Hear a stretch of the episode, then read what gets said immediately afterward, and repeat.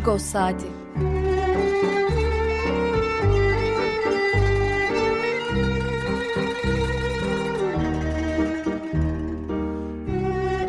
Haftalık Agos gazetesinin penceresinden Türkiye ve Dünya gündemi. Agos'un mutfağından haberler, söyleşiler, olaylar.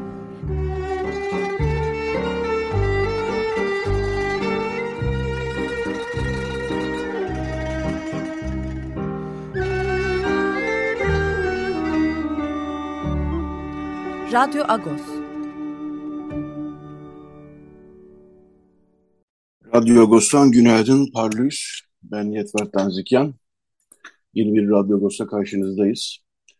Ee, hangi şarkıyla başladık? Hemen onu anons edeyim. Ee, Melike Şahin'den Adana Ağıdı ile başladık. Adana Ağıdı 1909'daki Adana katliamı e, için e, bestelenmiş, halkın içinde oluşmuş bir ağıt. E, Melike Şahin'in bu performansını Perşembe akşamı Uluslararası Ranting Ödülleri yayınında dinlemiştik. Bu haftaki şarkılarımızı, geçen hafta da öyle yapmıştık gerçi ama bu hafta oradaki, o yayındaki e, ödül törenindeki performanslardan seçtik. Melike Şahin de yeni dönemin e, bilinen şarkıcılarından, sanatçılarından bir tanesi. O da Adana adını seslendirdi. Gayet de güzel seslendirdi. Adana adıyla başladık. E, bu melodi size belki tanıdık gelecektir. Bu 90'larda bir e, pop şarkısı haline getirildi. E, hiç referans yapılmadan, e, nereden geldiği, e, nereden doğduğu konusunda bir referans yapılmadan bir pop şarkısı haline de getirilmişti. evet, e, program boyunca dediğim gibi 15 Eylül Uluslararası Ranting Ödül, e, 15 Eylül akşamı yayınlanan Uluslararası Ranting Ödülleri'ndeki performanslardan e, şarkılar çalacağız. Konusu açılmışken e, izleyenler e, biliyorlardır muhtemelen ama e, Uluslararası Ranting Ödülleri Ranting'in gazetemizin kurucusu ve yayın yönetmeni, genel yayın yönetmeni Ranting'in doğum günü olan e, 15 Eylül'de her sene e, tabii öldürülmesinden sonra e, ne yazık ki 15 Eylül'de dağıtılıyor. Son 3 yıldır pandemi nedeniyle e, internetten çevrim içi olarak yayınlanıyor.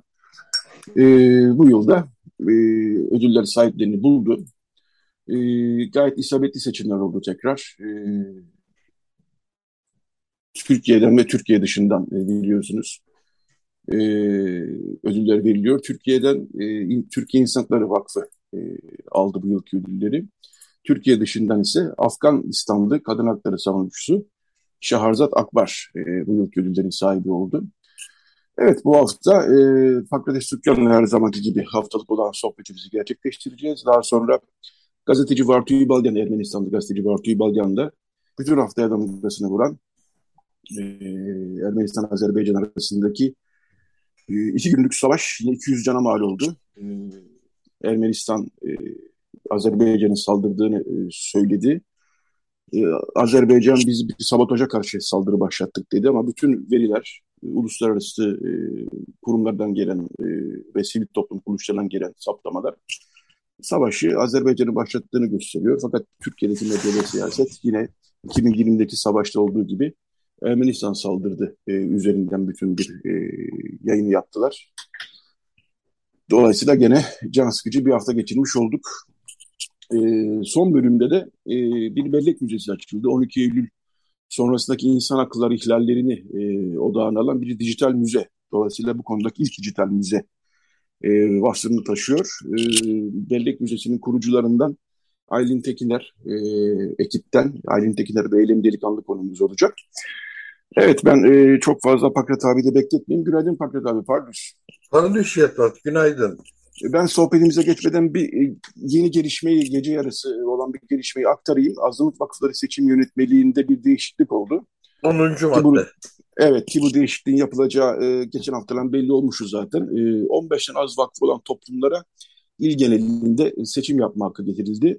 E, ilk yönetmelik yani 18 Haziran'da yayınlanan yönetmelik e, İstanbul 3 bölgeye seçimlerde olduğu gibi milletvekili seçimlerde olduğu gibi 3 bölgeye ayırmıştı ve vakıfları da o bölgelerde e, aday ve seçmen e, belirleme e, hakkı getiriyordu. Fakat küçük vakıfların bu konuda büyük bir sıkıntısı vardı. Keza e, Ermeni toplumundan dört vakfın, dört ulusal vakfın Hink Hastalıklı diyoruz. Onların da ilgilenme yapma talebi vardı. Rum toplumu da ilgilenme yapma talebinde vardı. Fakat sadece küçük toplum yani Bulgarlar, Süryaniler, e, Keldaniler, e, Gürcüler gibi daha küçük e, toplumlara ilgilenildiğinde seçim yapmak getirildi. Rum toplumunun sıkıntılı olduğunu biliyorum bu konuda. Onların da çünkü nüfusları dağıl, dengesiz ve çok az.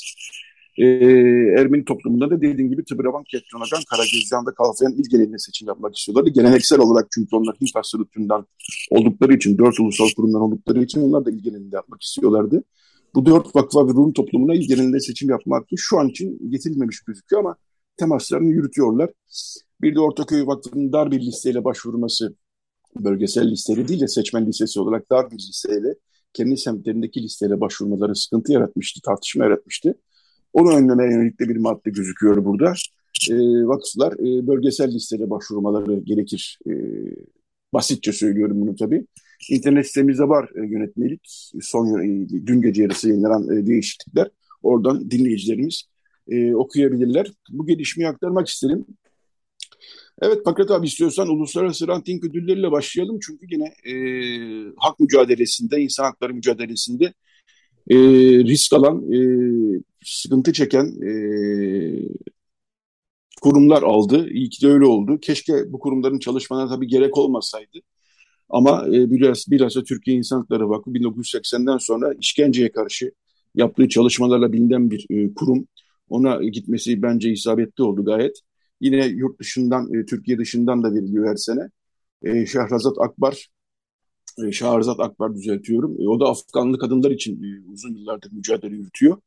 E, Türkiye dışından ödül sahibi de Şahrazat Akbar oldu. Neler söylersin abi? Ee, öncelikle her yıl bu e, ödüller açıklandığında böyle e, içimi bir coşku kaplıyor. Hep doğru adreslere gittiği e, izlenimim her yıl biraz daha pekişiyor. Bu sene de öyle oldu. Özellikle Şahrazad Akbar'ın e, sonrasında yaptığı konuşma o kadar etkileyiciydi ki, o kadar e, ne, neyin ne kadar doğru yere gittiğini, e, küresel e, anlamda ilgisizlikten yakındı kadın. İnsanların Afganistan'ı gözden çıkardığını ama Afganistan'da özellikle kadın hakları konusunda ne kadar aktif bir mücadele olduğunu anlattı. Ee, ev işlerinde yapılan toplantıları, ev içinde mitingleri anlattı. Yani baskı ne kadar e, yoğun olursa olsun hep bir direniş var. Hep bir karanlığın içinde e, bir ışık huzmesi var. E, bu çok değerliydi konuşması. E, onu bir altını çizmek istedim. Ayrıca e, Marksist terminolojide bir laf vardır. İhtiyaçlar doğal kaynakları zorlar.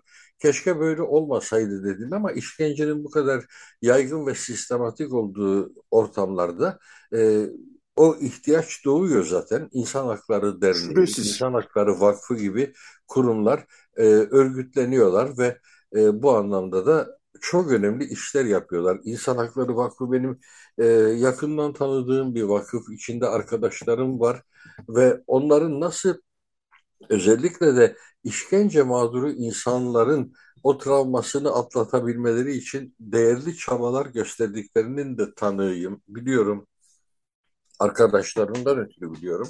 Onların çabalarını gözlemliyorum. O yüzden bu yılda çok isabetli bir seçim oldu. Hrant Dink Vakfı'nın e, çok anlamlı etkinliklerinden biri oldu bu Uluslararası Hrant Dink Ödülü ve bir prestij ödülü bu. E, o yolda çalışan insanlar için bir prestij ödülü. Nitekim ödül alanların yaptığı konuşmalarda da bu bir kez daha hissedildi. E, bunları söylemek istiyorum Yetvat bununla ilgili olarak. Evet keşke böyle olmasaydı derken tabii keşke Hrant Dink aramızda hala olsaydı, yaşasaydı, aramızdan alınmasaydı 68 yaşında olacaktı. Biraz onu kastederek söyledim. Biraz da bu işkenceler, hak ihlalleri e, keşke olmasaydı da bu tür kurumlar, e, Metin Bakkalcı da onu söyledi. E, ödül için Türkiye İnsan Hakları Vakfı Başkanı Metin Bakkalcı da onu söyledi. Keşke bizim işsiz kalsak biz dedi. E, keşke bu işkence hak ihlalleri son bulsa da biz işsiz kalsak dedi. Biraz o manada söyledim. Evet, e, dolayısıyla e, yine dediğimiz gibi e, çalış e, risk alanlara, mücadele e, gösterenlere, mücadele verenlere gitti ödüller. E, bu açıdan e, önemli bir geceydi. E, internetten e, izledik biz pandemi nedeniyle. Üç yıldır internetten yayınlanıyor ödül törenleri. Daha önce biliyorsunuz. E, Zaten salonda... ödül töreninin manifestosunda da e, bunun altı çiziliyor. Yaptıklarının bilindiğini, görüldüğünü onlara hissettirmek ve e, onları bu yolda cesaretlendirmek üzere tesis edilmiş bir ödül. E, vakfın manifestosunda da var ödülle ilgili manifestoda. E, tam da bu işe yarıyor zannediyorum ki. Evet, e, gergin sıkıntılı bir hafta daha geçirdik. E, Ermenistan pazartesi gece yarısı e, Azerbaycan'ın üç bölgede topçu ateşiyle saldırı başlattığını duyurdu.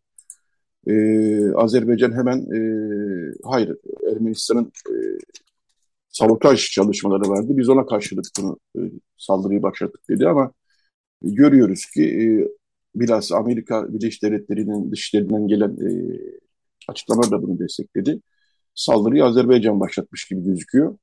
E, kim başlattıya çok takılmak istemiyoruz ama ister istemez takılıyoruz çünkü bütün Türkiye geçen 2020'deki Karabağ Savaşı'nda da oldu bu bütün Türkiye medyası ve siyaseti e,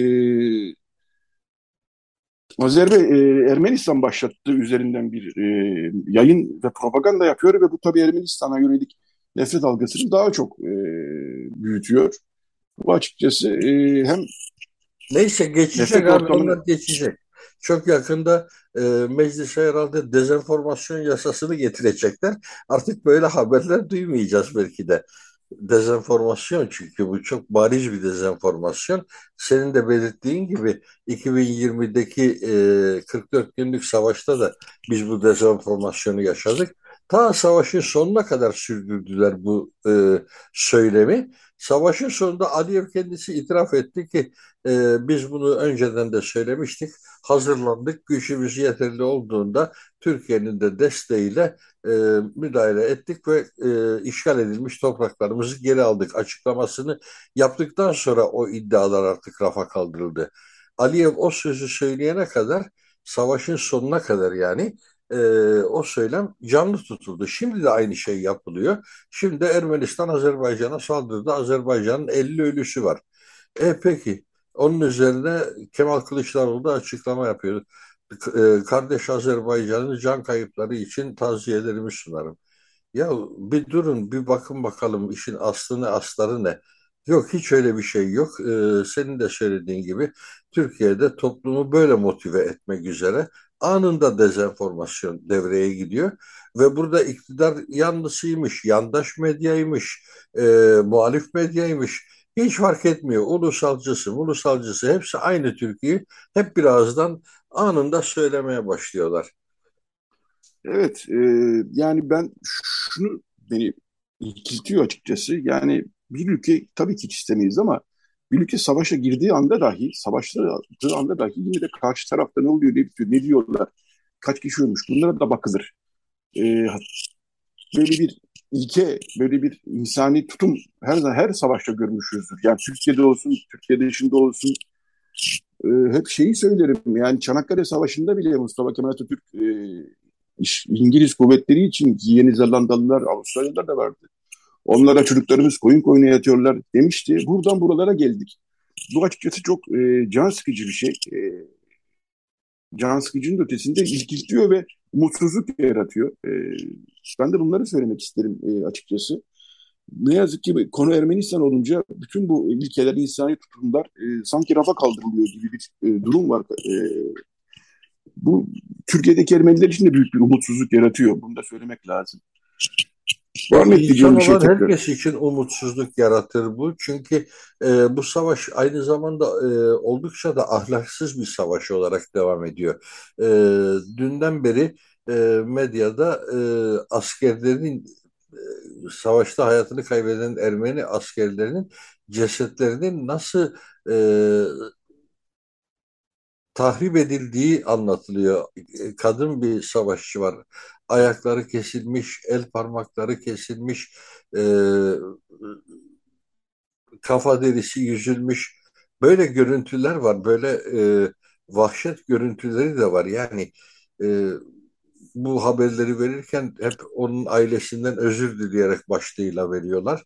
Siteler şunlar bunlar e, basın kuruluşları ama vahşet görüntülerine de tanık oluyoruz. İşin içerisinde nefretin varlığı o kadar belirgin ki e, bir nefret var yani bir Ermeni nefreti var e, bu savaşın içerisinde. Oldum bildim Azerbaycan tarafı zaten 30 yıldan beri bu nefreti üretti, geliştirdi, halkına da mal etmeye çalıştı. Belli oranda da başarılı olduğunu da görebiliyoruz. E, öyle ki çok zor bir zamanlardan geçiyoruz. Evet, e, bu hafta 12 Eylül'ün de 42. yıl dönümüydü. Programın son bölümünde e, Bellek Müzesi'nin kurucularından, oluşturucularından e, Eylem Delikanlı ve Aylin Çekinler de konumuz olacak. Pazartesi akşamı e, Lans e, sitenin tanıtımına birlikte gittik. E, 42 yıl sonra e, böyle bir şey yap yapılabilmiş olması da bir taraftan e, iyi bir şey öyle diyelim. Yani umut verici demek de e, değilim tabii. Umut verici demek de bazen tereddüt ediyorum ama en azından bunların kayda geçileceği bir e, artık site var. Bera, sen de oradaydın. E, birkaç cümle bunun için alayım senden Fakat abi. Sen de yaşadın 12 Eylül'ü zaten. Şimdi 12 Eylül dediğimizde üzerinden 42 yıl geçtikten sonra beni en çok etkileyen şeylerden birisi biz 12 Eylül nasıl buldozer olduğunu, bu ülkenin üzerinden nasıl bir buldozer mantığıyla geçtiğini ve o etkinin bugüne kadar devam ettiğini gayet iyi biliyoruz ama e, 13 Eylül günü e, gazetelerin başlıkları gözümün önüne geliyor.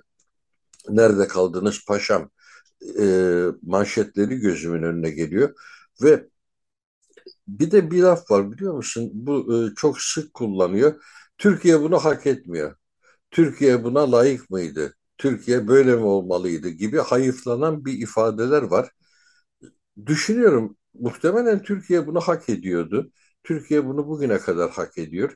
Çünkü 12 Eylül'ün kurumları öylesine kökleşti, öylesine yerleşti ki en başta YÖK olmak üzere 12 Eylül'ün hediyesi bir kurumdur YÖK Türkiye'ye.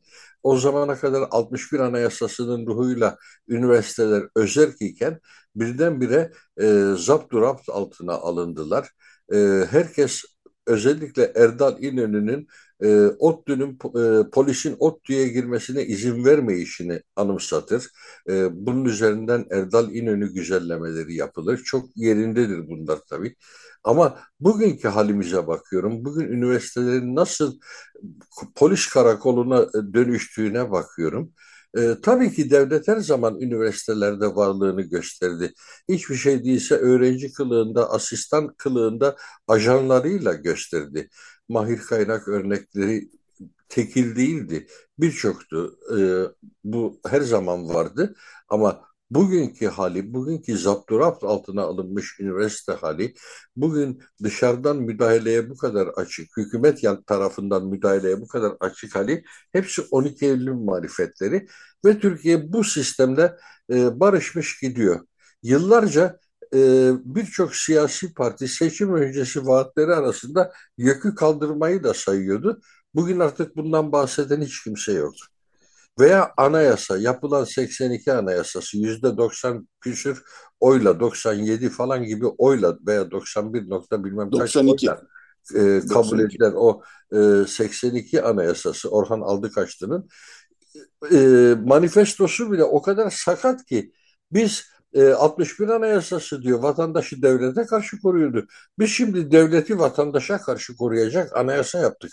Bu açıklamayı yapmıştı Orhan Aldıkaçlı. Bu kabul edilebilir, edilemez bir şey. Ee, her şey insan için olmalı. Devlet denen soyut makine için değil. O soyut makine sonuçta insanları ezmek üzerine tasarlanmış, vatandaşı ezmek üzerine tasarlanmış bir makine. Devlet kutsalan, kutsallaştırılan o devlet kavramı aslında egemen güçlerin toplumu zapturapt altında tutabilmesi için oluşturulmuş bir düzeneğin adı devlete kutsallık atfetmek e, bilmiyorum başka toplumlarda ne kadar yaygındır ama Türkiye'de çok yaygın. Türkiye'nin evet. içselleştirdiği bir duygu. Evet Fakret abi. E, bu bölümün sonuna geldik. E, şimdi bir reklam arasına gideceğiz. Daha sonra Bartu Balyan konumuz olacak ki siz de Artı TV'de e, siz değil ama başka bir program e, konuk etmiştiniz zaten bu son gelişmelerle ilgili. Evet. Azerbaycan arasındaki. Çok teşekkürler Pakrat abi yayına katıldığın ederim. Sevgili Fatih. Yapıcı'nın programına konuk olmuştu evet. Batu'yu. Evet şimdi de radyomuzda. Onu Birazdan bizim de konumuz olacak. Evet zaten Ağustos'ta İnsan Hakları Gündemi sayfasını hazırlıyor Bartu Balyan. Çok teşekkürler Pakrat abi yayına katıldığın için. Bu hafta ederim. gerçekleştirmiş olduk. Sana iyi bir hafta sonu diliyorum. Teşekkür ederim. Evet, e, Uluslararası Ranting Ödülleri gecesinden şarkılar çalacağız demiştik. High Violin Quartet e, birazdan e, dinleyeceğiz. Circles e, Number One for Violins. Arto Tunç Boyacı'nın bir bestesi aslında bu. High Violin Quartet'te Ermenistan'da bir grup e, anlayacağınız üzere e, daha çok klasik müzik e, üzerine e, performanslar gösteriyorlar. High Violin Quartet'i dinleyelim. Daha sonra bir reklam arası daha sonra Bartu Bacan konumuz olacak. Zaten bu son gelişmelerle ilgili. Evet. Azerbaycan. Radyo Agos. Evet, e, Radyo Agos devam ediyor. Bu bölümde e, bütün haftaya bizim açımızdan damgasını vuran Ermenistan-Azerbaycan arasındaki e, iki günlük çatışmayı e, konuşacağız, yansımalarını konuşacağız. E, başta belirttiğimiz gibi Ermenistan Azerbaycan'ın saldırıyı başlattığını söylüyor. Azerbaycan e, Ermenistan'ı sabotaj yapmakta suçluyor. Fakat göstergeler daha çok Azerbaycan'ın 2020'deki gibi başlattığı yönünde. E, bu konuyu altını çizmemizin nedenini biraz evvel e, söyledik Pakrat abiyle yaptığımız konuşmada. Yoksa bana takıntılı değiliz bir taraftan tabii ama ne yazık ki sürekli böyle tekrarlanınca medyada ve siyasette e, bir nefret ikliminin tekrarlanması e, söz konusu oluyor.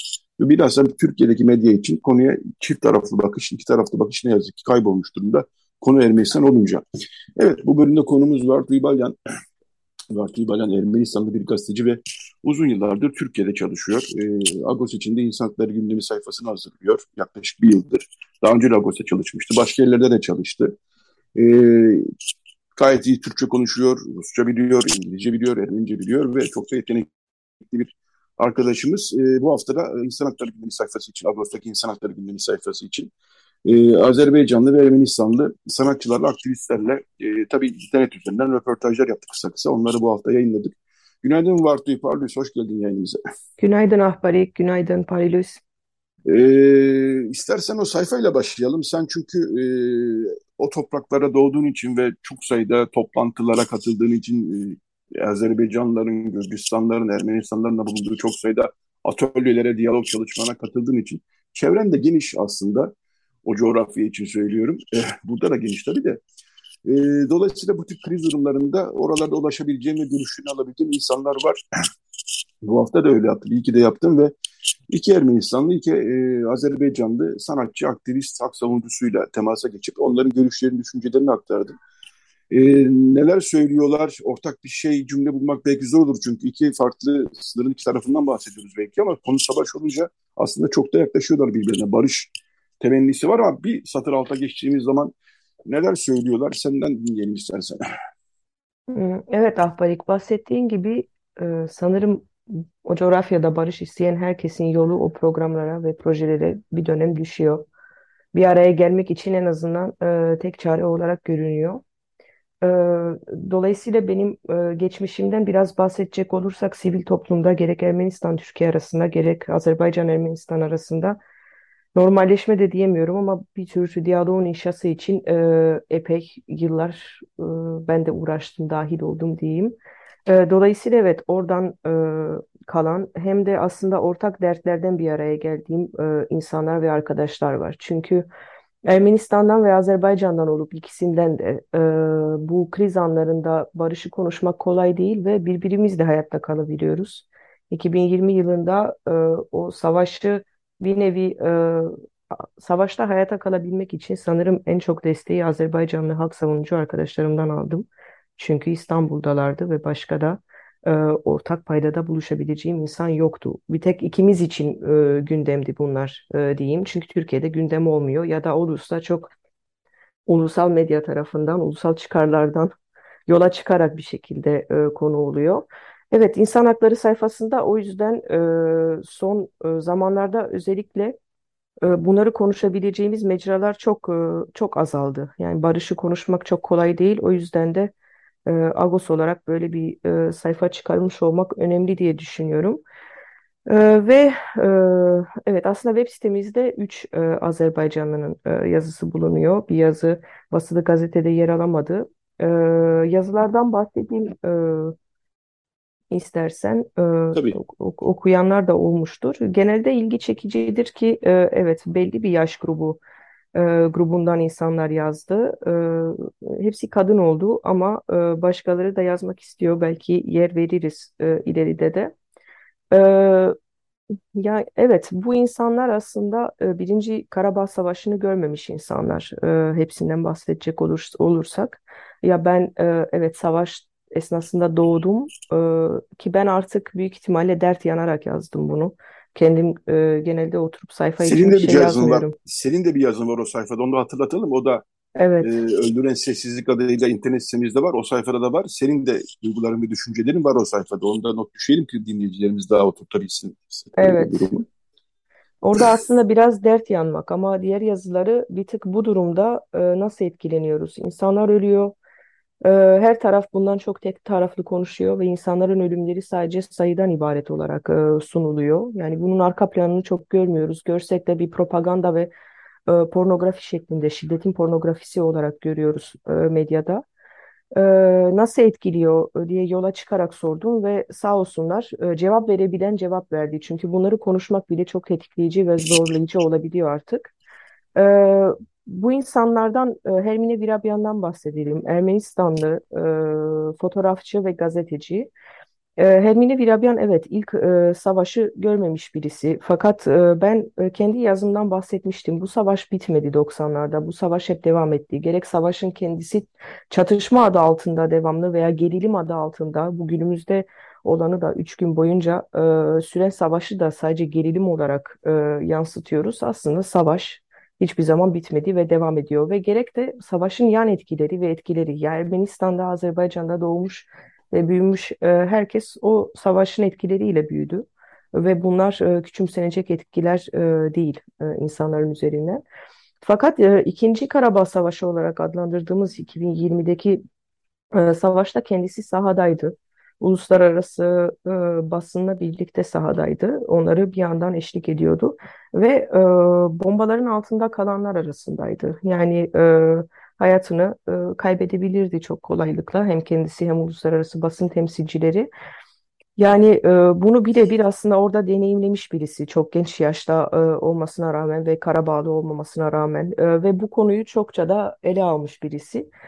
E, ve çoğumuzun günümüzde yapamadığı e, şeyi aslında yapıyor. Bir yandan e, evet e, bütün her şeyin farkındayım ama benim derdim Ermenistan hükümetiyle 30 senedir ne yapıldı diye soruyor. Çok haklı bir soru, e, çok haklı bir çığlık artık e, öyle diyeyim. E, Ermenistan'da da çünkü artık bir e, korkudan dolayı dış düşman e, tırnak içinde e, yaratıp ondan korkma haliyle e, hakikaten dönüp de e, bütün bu süreçte Ermenistan'ın eksiklerini değerlendiren e, çok az sayıda insan var. Bunu belirtmem gerekiyor. E, ve e, kısa da olsa bu yazıda buna değinmesi bence çok kıymetliydi. 30 Hı sene hı. boyunca ne yapıldı? Ve bunu e, bir Ermenistanlı olarak soruyor. Yani o ikinci savaşı artık birebir yaşamış e, gerek partneri, e, gerek e, ailesi, gerek arkadaşları açısından çok tehlikeli durumlar yaşamış. Bazılarını kaybetmiş biri olarak bunu söylüyor. Buna odaklanmak çok önemli. Yani o yüzden o, o yazıdan e, bundan bahsetmek çok önemli diye düşünüyorum. Yani bu savaşın aslında etkisi, bu e, sa- ölüyor insanlar, ölmeyenler de hayatta kalamıyor. Artık öyle bir duruma geldik. Hayatta Evet çok kalabilen demek çok zor. Evet iki toplumun da aslında küçük nüfusları var. Bilhassa Ermenistan'ın 3 milyondan bahsediyoruz ve Birinci Karabağ yani Birinci Karabağ Savaşı'ndan sonraki ikinci Karabağ Savaşı 2020'deki savaşta 1300 bin civarında e, sadece Ermeni tarafında kayıp vardı. Bir o kadar da Azerbaycan tarafında can kaybı olduğunu biliyoruz. Son iki günlük çatışmada da e, Ermenistan güncel güncelledi diye sevimsiz bir kelime kullanmak gerekiyor ama yaralıların hayatını kaybetmesiyle rakamlar artıyor ne yazık ki ve hem Ermenistan hem de Azerbaycan tarafında toplam 200 civarında bir can kaybı olduğunu görüyoruz ve bunların hepsi hakikaten genç insanlar. Çoğu 2000 doğumlu, 2002 doğumlu insanlar. Bu can kayıpları e, ne yazık ki e, çok gündemde olmuyor. E, az evvel de konuştuk Fakat abiyle. Türkiye'deki bütün siyasetçiler Azeri kardeşlerimizin şehitlerine e, taziyelerimizi diliyoruz derken diğer taraf hiç söz konusu bile Ermenistan tarafı hiç söz konusu bile edilmedi. Bu sayfada dikkatimi çeken bir şey vardı ki bunu biliyoruz üç aşağı beş yukarı aslında. Azerbaycan'dan bir kişi ismini belirtmeden e, yazmak durumunda kalmış ki bu anlaşılır bir şey. Zaten oradan gelen mesajlarda da biz bu e, büyük bir propaganda e, makinesi işliyor ve e, yani barış isteyenler seslerini çıkartamıyorlar. En fazla bazı paylaşımlara beğenmeyerek veyahut da işte e, küçük e, mesajlar vererek söylüyoruz ama sokağa çıktığınız zaman zaten hayatınız kararıyor diyor. Azerbaycan tarafı da bilhassa barış ve diyalog isteyenler için hayat hiç kolay değil galiba öyle gözüküyor ne dersin? Ee, elbette kolay değil. Azerbaycan'da bu kadar baskıcı rejim rejimde e, kendisinin de bahsettiği gibi ya her gün e, herhangi bir konuda bir ses çıkarmak çok zor hale gelmiş ve özellikle bu Karabağ meselesinde ses çıkarmak doğrudan vatan hainliği, hainliğiyle suçlanmakla sonuçlanıyor. Ki aynı ölçekte olmasa da gerek toplumsal tepkiden gerek e, savaş ortasında çıkarılan kanunlardan aslında Ermenistan'da da durum çok farklı değil. Ama orada evet ses çıkarmak çok zor. E, e, dolayısıyla e, evet bu aslında bu bahsettiğin yazıda e, yazan kişi ismini vermiş Fer, Fergana. E, evet evet bu son cümleyi e, söyleyen ismini vermiş ama bir kişi de sadece inisiyalle isminin baş harfleriyle soy isminin Evet, durumunda maksimum kalmıştı. yapabildiğimiz şey e, bunu meşrulaştırmamak, bunu paylaşmamak, bunu beğenmemek sosyal medyada diyor. Haklı. Yani bir e, tek bir tepki ve savaşa karşıtlığını artık insanlar sadece böyle ifade edebiliyor. Sessiz kalıyor maalesef. Hakikaten barış isteyen insanların e, insanlar seslerini duyuramıyor. E, o yüzden zaten başta bu bu sayfanın ve genel böyle yazıların aslında Ağustos'a taşınmasının öneminden bahsettim. E, Evet, e, çok zor. Ondan bahsediyor. Aslında ben herkese isimlerini vermemeleri konusunda uyarmıştım. E, belli olmuyor. Fakat verenler e, bunu isteyerek ve bilerek veriyor. Yani bir yandan bütün bu tehlikeyi göze alarak ee, diğer ismini vermeyen arkadaşım e, çok çeşitli gruplarla çalışıyor ve sanırım devletten ziyade daha e, orada çalışabilmek ve sanat projelerini yapabilmek, o konuda e, bahsettiği barışı ve umudu orada yayabilmek adına bunu yapmış olmalı. Çünkü bölgedeki halkla çalıştığını söylüyor ve kolay değil. Sadece devletten bir tehlike ve tehdit yok aslında toplum da e, bu tür eleştirileri ve barışı duyduğu vakit bir tepki olarak artık ha, o kadar öfke dolmuş ki bunu duymaya çok tahammülü yok. Yani çok öfke, çok nefret var. İki taraf içinde baki. Bunu sosyal medyadaki yorumlardan da görebiliyoruz. Artık çığırından çıkmış ve ondan kaynaklı da vermemiş olabileceğini düşünüyorum. Evet. bir cümle daha beni çok etkiledi. Hangisini tam hatırlamıyorum. Sen daha iyi biliyorsun tahmin ediyorum. Bizim de artık monoton bir hayatımız, sıkıcı bir hayatımız olsun istiyoruz. Bizim de böyle bir farklımız olsun istiyoruz diyor. Evet, Çok haklı gerçekten. Helmi'nin yazısında evet, evet, e, evet monoton hayat olmuyor. İnsanı e, kendi hayatındaki dertlerden e, çıkarıyor, koparıyor ve e, bir e, büyük ölçüde e, karşısına çaresiz hissettiğin bir e, bir döngü döngüye karşı bırakıyor. Burada e, derin derin bir çaresizlik var aslında. Yani bu insanların buraya yazması aslında e, ne de olarak verdiğimiz e, kişinin e, e, yazısından bundan bahsediyor da e, ciddi bir çaresizlik var. Ne yapacağımı üzülüyorum. E, az önce yaptığım her şey işe yaramaz görünüyor diyor. E, bu anlamda da çok büyük çaresizlik. Ne yapacağımı bile bilmiyorum diyor. Buna karşı ne yapılır? Bunu nasıl çözebiliriz bilmiyorum. Ve bu bilmemezlik hakikaten ciddi bir çaresizliğe itiyor insanı. Çünkü zaten 5-10 kişi bunları konuşan, zaten 5-10 kişi barış isteyen ve e, e, yok yani çok e, zor görünüyor. O, o sebepten dolayı sanırım derin bir çaresizlik evet, var iki taraf. E, senin de e, çok etkileyici bir yazın vardı aynı sayfada ki bu hafta internetlere ulaşabilir dinleyicilerimiz öldüren sessizlik başlıklı. E, sen de 30 yıldır Ermenistan hükümet yani çuvaldılar çok kendimize batırma. E, tabii ki yani bu da bir çok sayıda insan hakkı ihlali savaş suçu işleniyor e, son iki savaşta. E, bunu görüyoruz. E, sen ama bir taraftan da Çuvaldız'da biraz Ermenistan hükümetlerini bilhassa geride kalmış hükümetleri batırma yanlışsın. Bunu da anlıyorum çünkü 30 yıl çok e, kaybedilen bir zaman oldu ve e, bunun sonuçları ne yazık ki çok e, can kayıplarıyla oluyor. Yani ne yazık ki. E, sen ama tabii Türkiye'deki e, içinde yani uzun yıllardır Türkiye'de yaşıyorsun ve buradaki ilgisizlik de senin canını e, sıkmış gibi gözüküyor ki birçok kesimin canını sıkmış gözüküyor. Yani halk savunucuları sağ olsunlar bu savaşa gereken şekilde Türkiye'de bir kısmı e, ses çıkardı ama büyük de bir ilgisizlik, kayıtsızlık olduğunu ben de görüyorum. Yani söz konusu Ermenistan olunca aman ulaşmayalım bu meseleye gibi bir durum sanki benim de e, sanki değil benim de dikkatimi çekiyor. Bu konudaki hislerini de e, yazmışsın. Birkaç cümle onları da alalım istersen. Aslında bu hisleri yazmamın sebebi e, gene artık bu bir gelenek haline gelmiş. Herhangi bir şekilde barış üzerine tweet attığımda e, linçe uğruyorum. 2020'de daha e, daha Yani bu beteri sosyal oldu. medya lincinden bahsediyorum. Tabii. Dinleyicilerimiz Evet evet. yanlış anlamasın. Evet. Evet evet Twitter linci daha daha doğrusu gerçeklikten kopuk e, bir Twitter e, dünyasının linci E, ve orada aslında bu yazımda biraz oradaki ithamlara da cevap olsun diyeydi.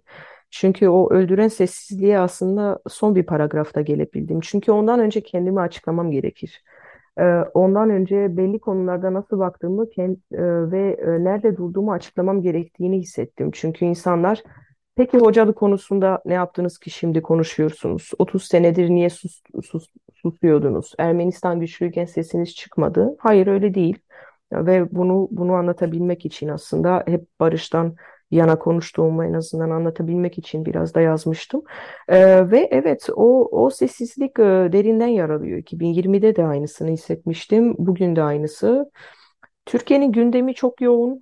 Ee, Türkiye'nin e, kendi derdi başından aşkın. Ee, bunu da görüyorum, bunu kendim de yaşıyorum.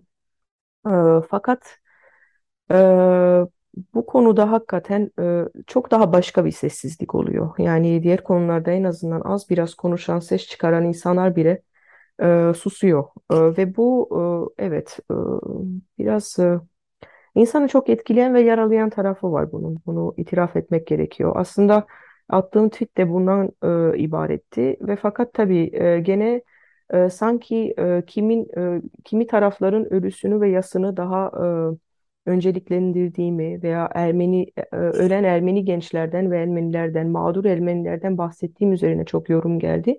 Öyle bir durum yok. Ee, orada e, oradaki halkların Karabağ'da yaşayan, Ermenistan'da, Azerbaycan'da yaşayan bütün halkların 30 senedir mağdur olduğunu biliyorum. Ee, bunu düşünüyorum. Derin bir yoksulluk, derin bir e, acı içindedir hepsi.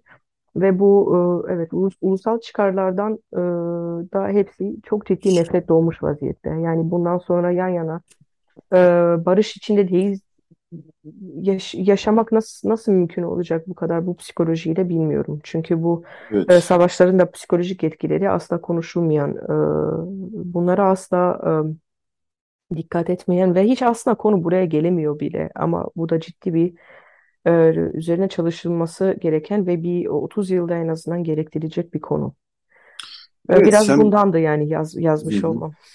çok da iyi yaptın. Sen bir de bu konuda konuşabilecek en yetkili insan, yetkin daha doğrusu insanlardan bir tanesi. Çünkü eğer yanlış bilmiyorsam senin e, doğduğun e, topraklar daha doğrusu ailen zaten Birinci Karabağ Savaşı nedeniyle e,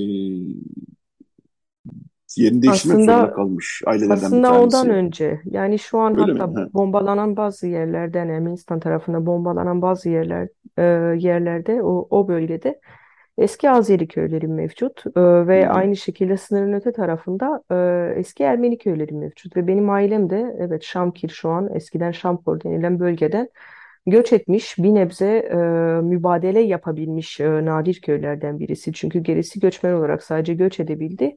Buradakiler e, köy değişimi yaptılar. Aslında büyük annemin e, yaşadığı, hayattayken yaşadığı ve benim bütün yazlarımın geçirdiğim köy eski Azeri köyü. Halen Azeri mezarlığının durduğu e, bir Azeri köyü. E, çıkmışlar. Yani orayı ne kadar ev olarak kabul edebildiler, burası tartışılır.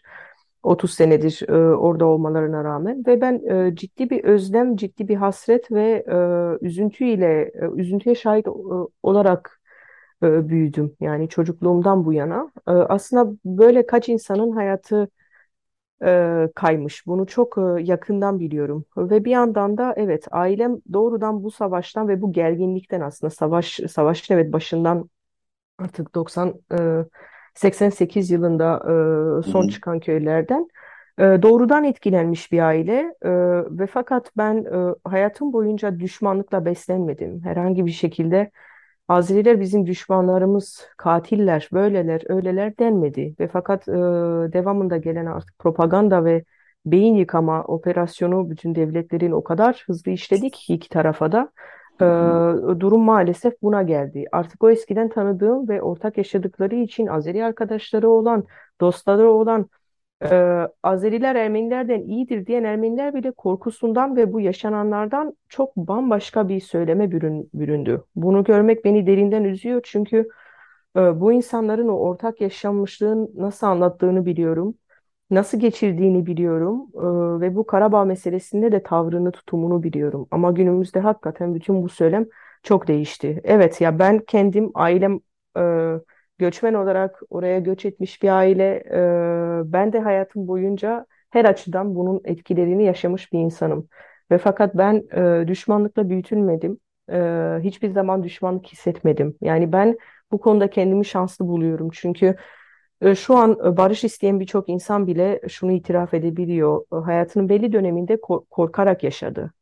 Çünkü bir korku var gerçekten. Yani Ermeniden korkarak yaşadı, Azeri'den korkarak yaşadı. Ya burada belki iki iki e, iki örnek e, getireyim eğer vaktimiz varsa. Çok e, Bir iki dakikamız var ama yeter sanıyorum bana şey için. evet bana çok çarpıcı gelmişti. O bahsettiğim köye gittiğimizde üç kardeşiz ve ikimiz hep gidiyorduk. En küçük kardeşim hiçbir zaman yazın gelip orada köyde büyük anne ile geçirmiyordu, zaman geçirmiyordu. Sonra bir gün şeyi itiraf etti. Böyle dağ, dağlarla çevrili muhteşem yeşillikte bir köy. Dedi ki ben burada kendimi banyodaymışım gibi hissediyorum dört duvar arasında ve sanki her an yukarıdan e, Azeriler vurabilirmiş gibi hissediyorum dedi. Hı. yani o korkudan gelmemiş ve fakat oturup ona yıllar sonra yani biz o çocuğun neden yazları orada geçirmediğini, anne baba ile gelip onlarla döndüğünü hiçbir zaman anlamamıştık. Bu korkudan dolayı. Halbuki yani o dağın öte tarafında Azeriler yok fakat aramızdaki 5 yaş farkı bile bunu bu kadar farklı deneyimlememize sebep olmuştu. Ve şunu da hatırlıyorum daha 2012 yılında Gürcistan'da tabii Gürcistan bunun bir artık e, merkezi oldu. Çünkü Azeriler Ermenistan'a gidemiyor, Hı Ermeni, hı. Ermeniler Azeri, Azer, Azerbaycan'a ve ortak buluşma alanı olarak Gürcistan seçiliyor çoğu çoğu zaman. Orada e, bir odada üç kişi kalacaktı. Yani herkes gencecik insan Hı hı. ve bir tek kişilik bir çift kişilik yatak vardı. Ben de Türkoloji okuduğum için ve aileden bir sürü kelime bildiğim için o o o buluşmada Azerice'yi ne kadar anlamamın e, şaşkınlığına uğramıştım ve insanlara ya ben e, bu tartışmanızı anlayabiliyorum diye söylemek zorunda kalmıştım.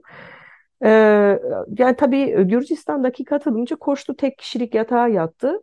E ben de tamam yani yattık çift kişilik yatakta uyuduk. Ondan sonra birinci, ikinci gün e, kadın şeyi itiraf etti. Gece uyuyamamış benden korktuğu için, aynı yatakta yattığı için. Hı hı. Ya benim için içinde herhangi bir e, korku veya fobi olmadığı için e, böyle bir şey e, düşünme mümkün bile değil. Ama kendisi hem o e, anlatılanlardan e, kor- Ermenileri Ermenilere olan korkusundan dolayı korkup bir de üstelik benim e, dilini anlıyor olmamı da tehdit olarak görüp ee, Bundan çok korkmuştu. Sonra tabii bütün o buzlar eriyor bir araya gelince. Çünkü çok benzeriz bu kadar savaşmak için.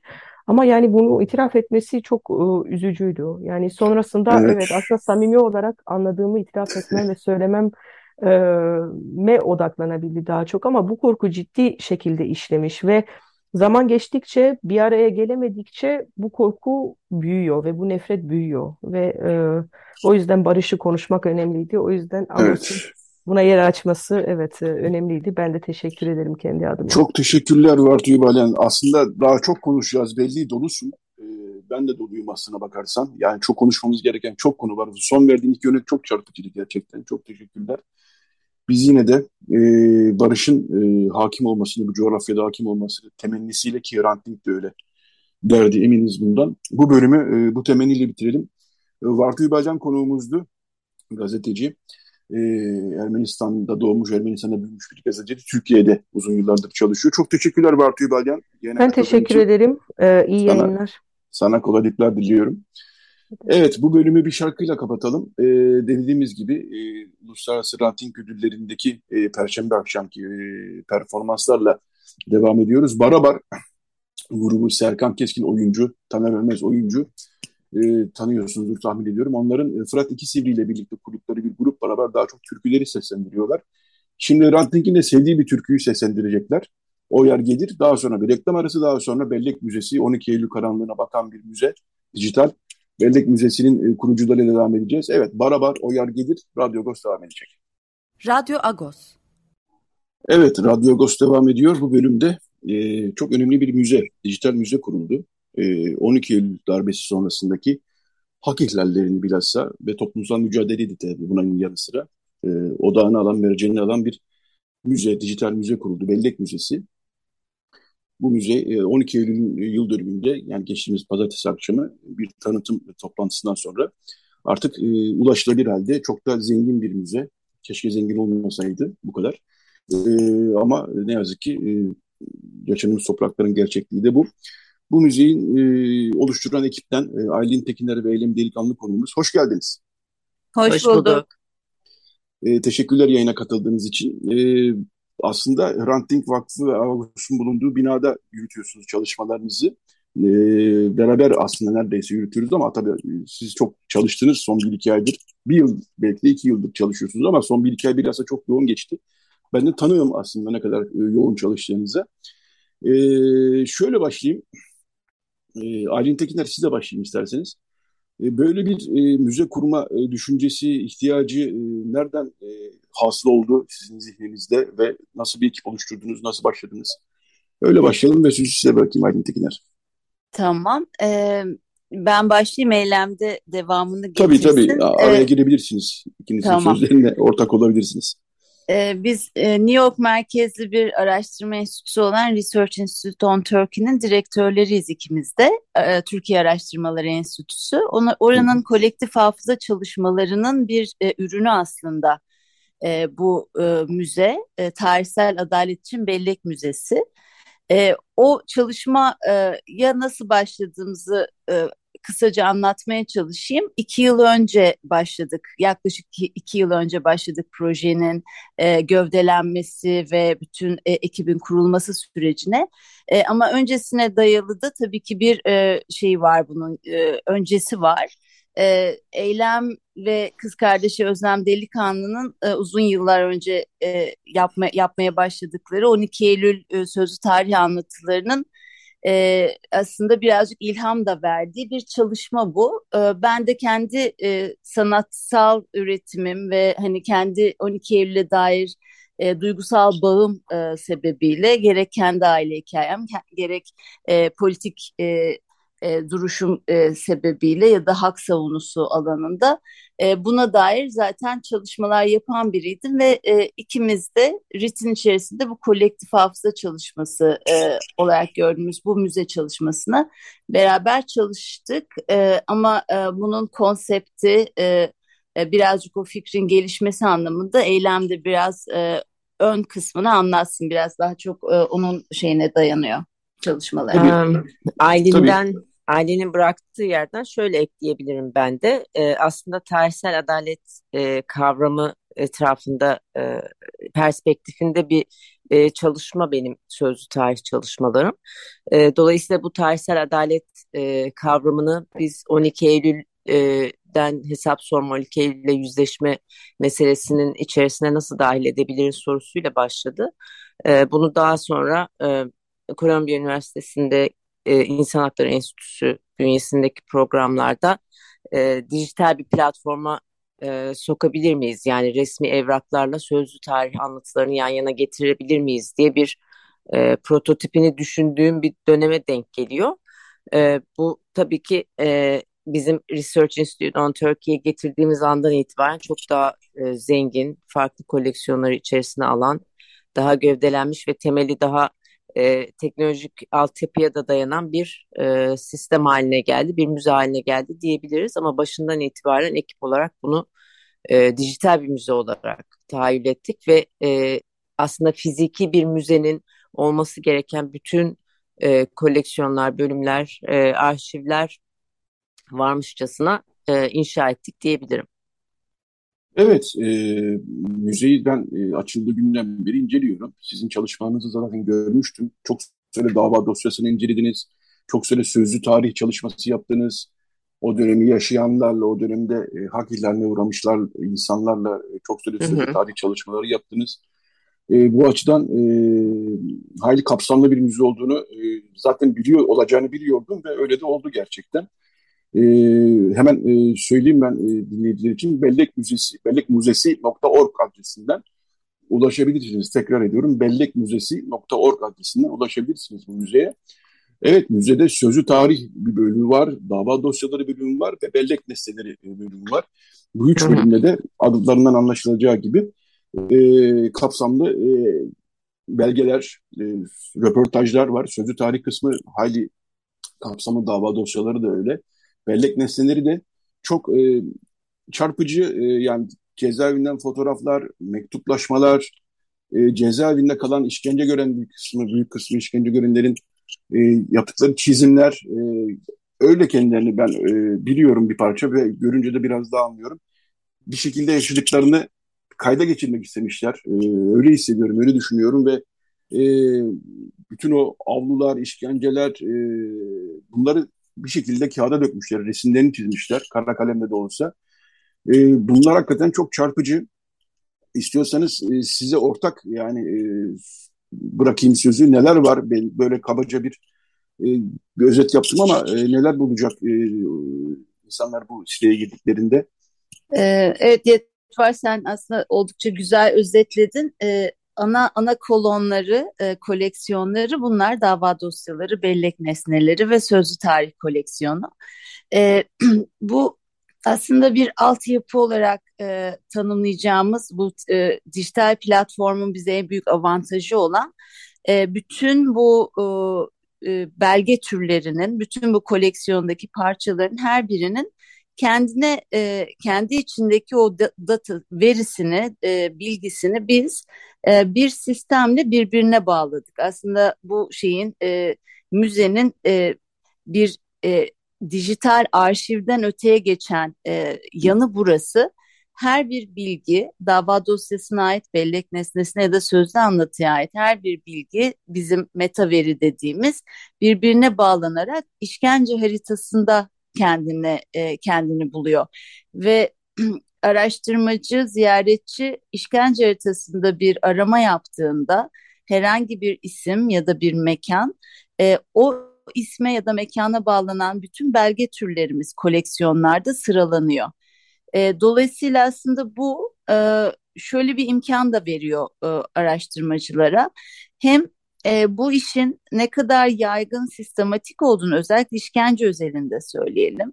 Hem bunu bize çok e, net bir şekilde gösteriyor hem de e, bir hakikati altını çizerek bunların nerelerden geldiğini, ne türden belgelerle aslında bunu, bunu bunun gerçekliğini kazandırdığını bize gösteriyor. Devamında eylem getirsin. Ee, belki e, şu çerçeveyi de çizmek e, netleştirebilir. Tarihsel Adalet için Bellek Müzesi'nin e, ana odağında insan hakları ihlalleri ve insanlığa karşı işlenmiş suçların kaydını tutmak var. Dolayısıyla biz 12 Eylül dönemini ve sürecini bu perspektiften okuyarak bir müze yaratmaya çalışıyoruz. Yani bu dönemdeki hak ihlalleri neydi, nerelerde, ne şekilde, ne zaman olmuştu? Verisini e, topluyoruz bütün bu koleksiyonlar içerisinde. Hani bu türden çalışmayı diğer daha önceki çalışmalardan ayıran nedir diye soracak olursak e, sanıyorum Bellek Müzesi için e, bütün bu bilgileri birbirine bağlayabilmesi, e, veri üzerinden döneme bakabilmesi e, ve bunları erişilebilir kaynaklar olarak e, dijital bir ortamda, dijital bir e, bellek mekanında aslında e, bir araya getirmesi. E, o nedenle e, arşivlerimize çok dayanıyoruz tabii ki. Bütün bu verilerin toplanması için iki, e, iki büyük kaynağımız var. Biri resmi kaynaklar ki bunları dava dosyaları koleksiyonumuzda görebilirsiniz. E, iddianameler, gerekçeli kararlar, e, resmi mercilere yazılmış dilekçeler oluşturuyor. E, bir diğer zengin veri e, kaynağımız da sözlü tarih anlatıları. Burada tamamen tanıkların kendi yaşadıkları üzerinden e, paylaştıkları yaşam öykülerinden e, süzdüğümüz e, özellikle bu sene işkenceyi odağımıza aldığımız için ve 12 Eylül'ün ana e, hak ihlali diyelim işkence olduğu için e, işkenceye dair tüm anlatıları, tanıklıkları e, derleyip oralardan veri çekebiliyoruz. E, ziyaretçiler bu e, koleksiyonların içerisine girdiklerinde de kendileri de sayfalarda göreceklerdir. Her bir sözlü tarih kaydı, her bir bellek nesnesi ve dava dosyasının ayrı ayrı metaverisi e, var ve bu metaveriler üzerinden, buradaki veriler üzerinden bu bilgiler birbirine bağlanabiliyor. Ben de bu şekilde özetleyebilirim. Evet, e, sözlü tarih konusunda e, e, çok önemli bulduğum bir ayrıntısı da var. E, bu sözlü tarihleri bir video olarak bırak orada e, eklemekte kalmamışsınız. Bütün hepsini dökümlerin de deşifreyle evet. vermişsiniz ve o deşifreye bakarak ha ben bu kısmını dinleyeyim deyip tıkladığınız zaman da o kısmı sizin önünüze geliyor. Bu da çok bence e, iyi bir çalışma olmuş. Kimler var? Bülent Forta var, Bülent Aydın var, Sözlü Tarih'te Berrin Uyar var, e, Ayşe evet. Tekinler Çelen var, e, hayli kapsamlı e, Demet Demir var, e, Cevriye Aydın var, Emel Atatürk var ki kendisi aslında hak savunucusu, Faruk Eren var, Esra Koç var. Saymakla e, ne yazık ki bitmiyor. Bu e, 12 Eylül'ü e, yaşayanlar, Hamit Kapan var, e, Hamit Kankılıç var, e, Hüseyin Aykol var, e, İlkay Alptekin Demir var, İkbal Eren var. E, gerçekten kapsamlı bir e, sözlü tarih bölümü var. Bellek nesneleri benim için gerçekten çarpıcıydı az evvel söyledim. Hı hı. Şunu belki eklemek lazım, siz belki daha iyi söylersiniz. Bu e, aslında yaşayan bir site olacak değil mi? Yani bilhassa e, yeni e, bellek nesnelerine, yeni evraklara, yeni tanıklara e, açıksınız e, evet, değil mi? Evet. E, Aylin Tekiner siz de istiyorsanız devam edelim sonra gene eyleme döneceğiz. Tamam. Ee, evet aynen e, söylediğin gibi Yetvart. E, bu bizim şu anda bir başlangıç olarak gördüğümüz e, hem fiziki hem dijital olarak biriktirdiğimiz arşivin e, bir koleksiyon olarak sunumu. Bu elbette e, büyümeye hem muhtaç hem de e, bu e, resmi bizim daha netleyebilmemiz, bunu daha net görebilmemiz için e, bir çağrı da olsun. E, 12 Eylül sürecini yaşayan, bu döneme dair tanıklığı olan, elinde belgesi olan, bilgisi olan e, herkesi bu e, koleksiyona katkıda bulunmaya çağıralım. E, bunlar neler olabilir? E, mektuplar olabilir, fotoğraflar olabilir. Efemera adı altında aslında topladığımız tüm malzeme yani bunlar. E, notlar, defterler, e, e, bu türden e, belgeler, saklanmış e, belgeler, e, dava dosyaları, iddianameler ya da e, biraz önce Eylem'in bahsettiği gibi e, varsa ailelerde özellikle o, o 12 Eylül sonrasındaki ailelerin de müthiş bir mücadelesi var biliyorsunuz. E, hem e, tek tip elbise sürecinde hem o açlık grevi sürecinde görüşme görüş yasağı e, uygulandığı zamanlarda ailelerin müthiş bir direnişi var. Bu da tabii ki sonraki e, e, insan hakları kurumlarının e, tarihine de dayanıyor. E, onların e, dilekçeleri, bu türden bütün belgeleri biz e, bellek nesneleri koleksiyonunda topluyoruz.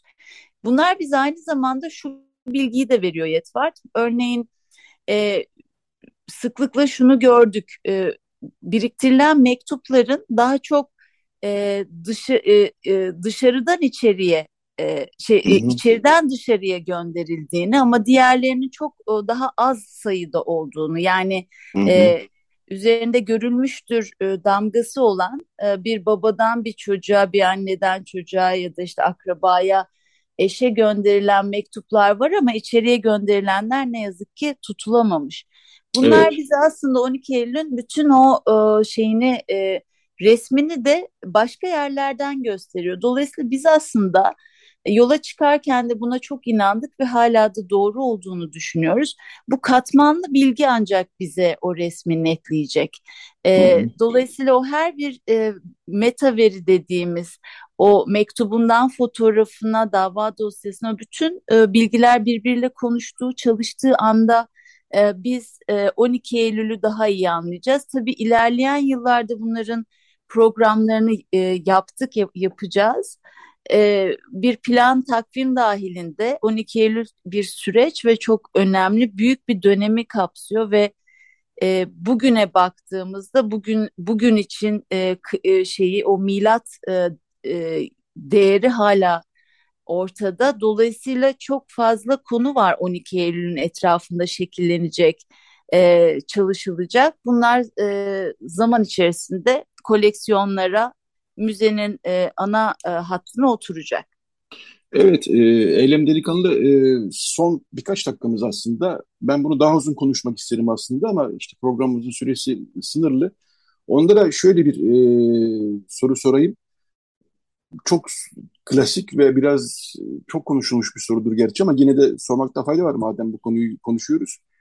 Yüzleşmedik değil mi hala aslında bakarsan? Çok çalışma var, çok kitap var, çok film var. Çok, sizin müzeniz, müzeniz hakikaten çok önemli bir çalışma.